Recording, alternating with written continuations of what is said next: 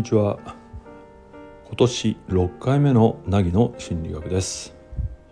えー、今日の名古屋はですね、えー、朝日差しがありましたがもう今は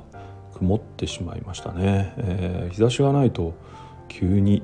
寒さが増すという感じ体感がありますがね。うんまだまだ春が来るのは先の話のようなそんな感じがしてきます。はい。皆さんの地域もどうでしょうね。うん。さてえっ、と今日の話はですねうんそうなっちゃうことも自分らしさだからみたいな話をしようと思います。はい、よかったらあお付き合いください。うん。えー、そうなっちゃう。そうなってしまうこと。っていうのが、まあ、あると思うんですよね。例えば気づいたらそうなってたとか、うん、いつもそういうことが起きるといつもそうなっちゃうみたいな。うん、例えばちょっと、うん、不安なことがあるともうすごい怖くなってしまうとかね。うん何か苦手なことをやらなければならなくなるともうお腹が痛くなっちゃうとかね、うん、うん人前に出ると緊張しちゃうとかそういうことですね、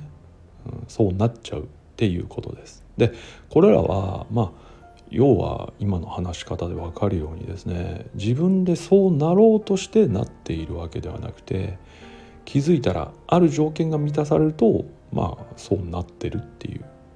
コントロールが効かない領域の話ですよね。うんでただコントロールが効かないっていうのもですねまあそういう何て言うの？心の世界とか心理の世界とか精神の世界にあんまり理解がない人からするとですね何でも気合で変えれるんじゃないかみたいな思い込みを持ちがちですのでね、うん、いや人前に出ると緊張するんだよねって言ってもいやそんなのは気の持ちようだみたいなことを言ってこられたりですね、うん、することはあるかなと思いますが実際には気の持ちようじゃないんですよね。うん、そうなっちゃうのにはちゃんとした理由があるんです。うん、ずっと過去を遡ればね。うん、でちゃんとした理由があってそうなっているっていうことはですよそれはもう自分らしさなんですよね。それがたとえネガティブなものであろうとポジティブなものであろうとそうなっちゃうのだから理由があって。まあ自分らしさですよ、うん、だからそこを変えなければとかね、うん、こうしなければとかね、えー、いう議論ってちょっと慎重になった方がいいのではないかなと思います。もちろん例えば経験不足でそうなっちゃうみたいな話であればね。うん、あの経験量を増やす。例えば人前で毎日話すようにしたらだんだん何とも思わなくなってきた。みたいなことはあるかもしれませんよね。うん、そういうこともある。とは思うから一概に全部ダメっていう話じゃないんだけどでも多くは理由があってネガティブな反応になっちゃってるだけだから、まあ、そこはね、うん、自分らしさ、うん、であると捉えた方がいいんじゃないかな。捉えないとね本当自己否定みたいになっちゃうんですよね。もうむやみやたらに。みんなと同じようにできないから自分が悪いみたいなのに取りつかれちゃうことあるじゃないですか、うん、ああいうのって取りつかれると本当に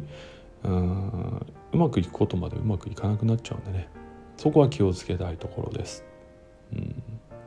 さてじゃあそうなっちゃうのが自分らしさだとしたら例えばそれがネガティブなことで、うん、あまりそうなっちゃうのは困るんだよね。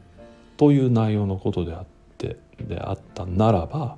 どうすればいいかという話を次にしたいと思うんですけれども、うん、さっきも言ったようにそうなっちゃわないようにするは無理です。うん、もう我慢でしかないのでまあ1回とか2回ならね我慢で過ごせるかもしれないけどもうそれがずっとってなるといつか爆発しますしうん、限界が来て壊れちゃうっていうことが起きるからそれは全然おすすめじゃないです。うん、1回や2回ならやってもいいかなぐらいですね。うん、それよりもやっぱり大事なのって自分らしさなんでそうなっちゃうことを止めるんじゃなくてそうなっちゃうからこうやって工夫してますでいいと思うんですよ。うん、例えば人前に出ると緊張しちゃうしまあそれは私らしさなので緊張した時には例えば一旦用意してある原稿を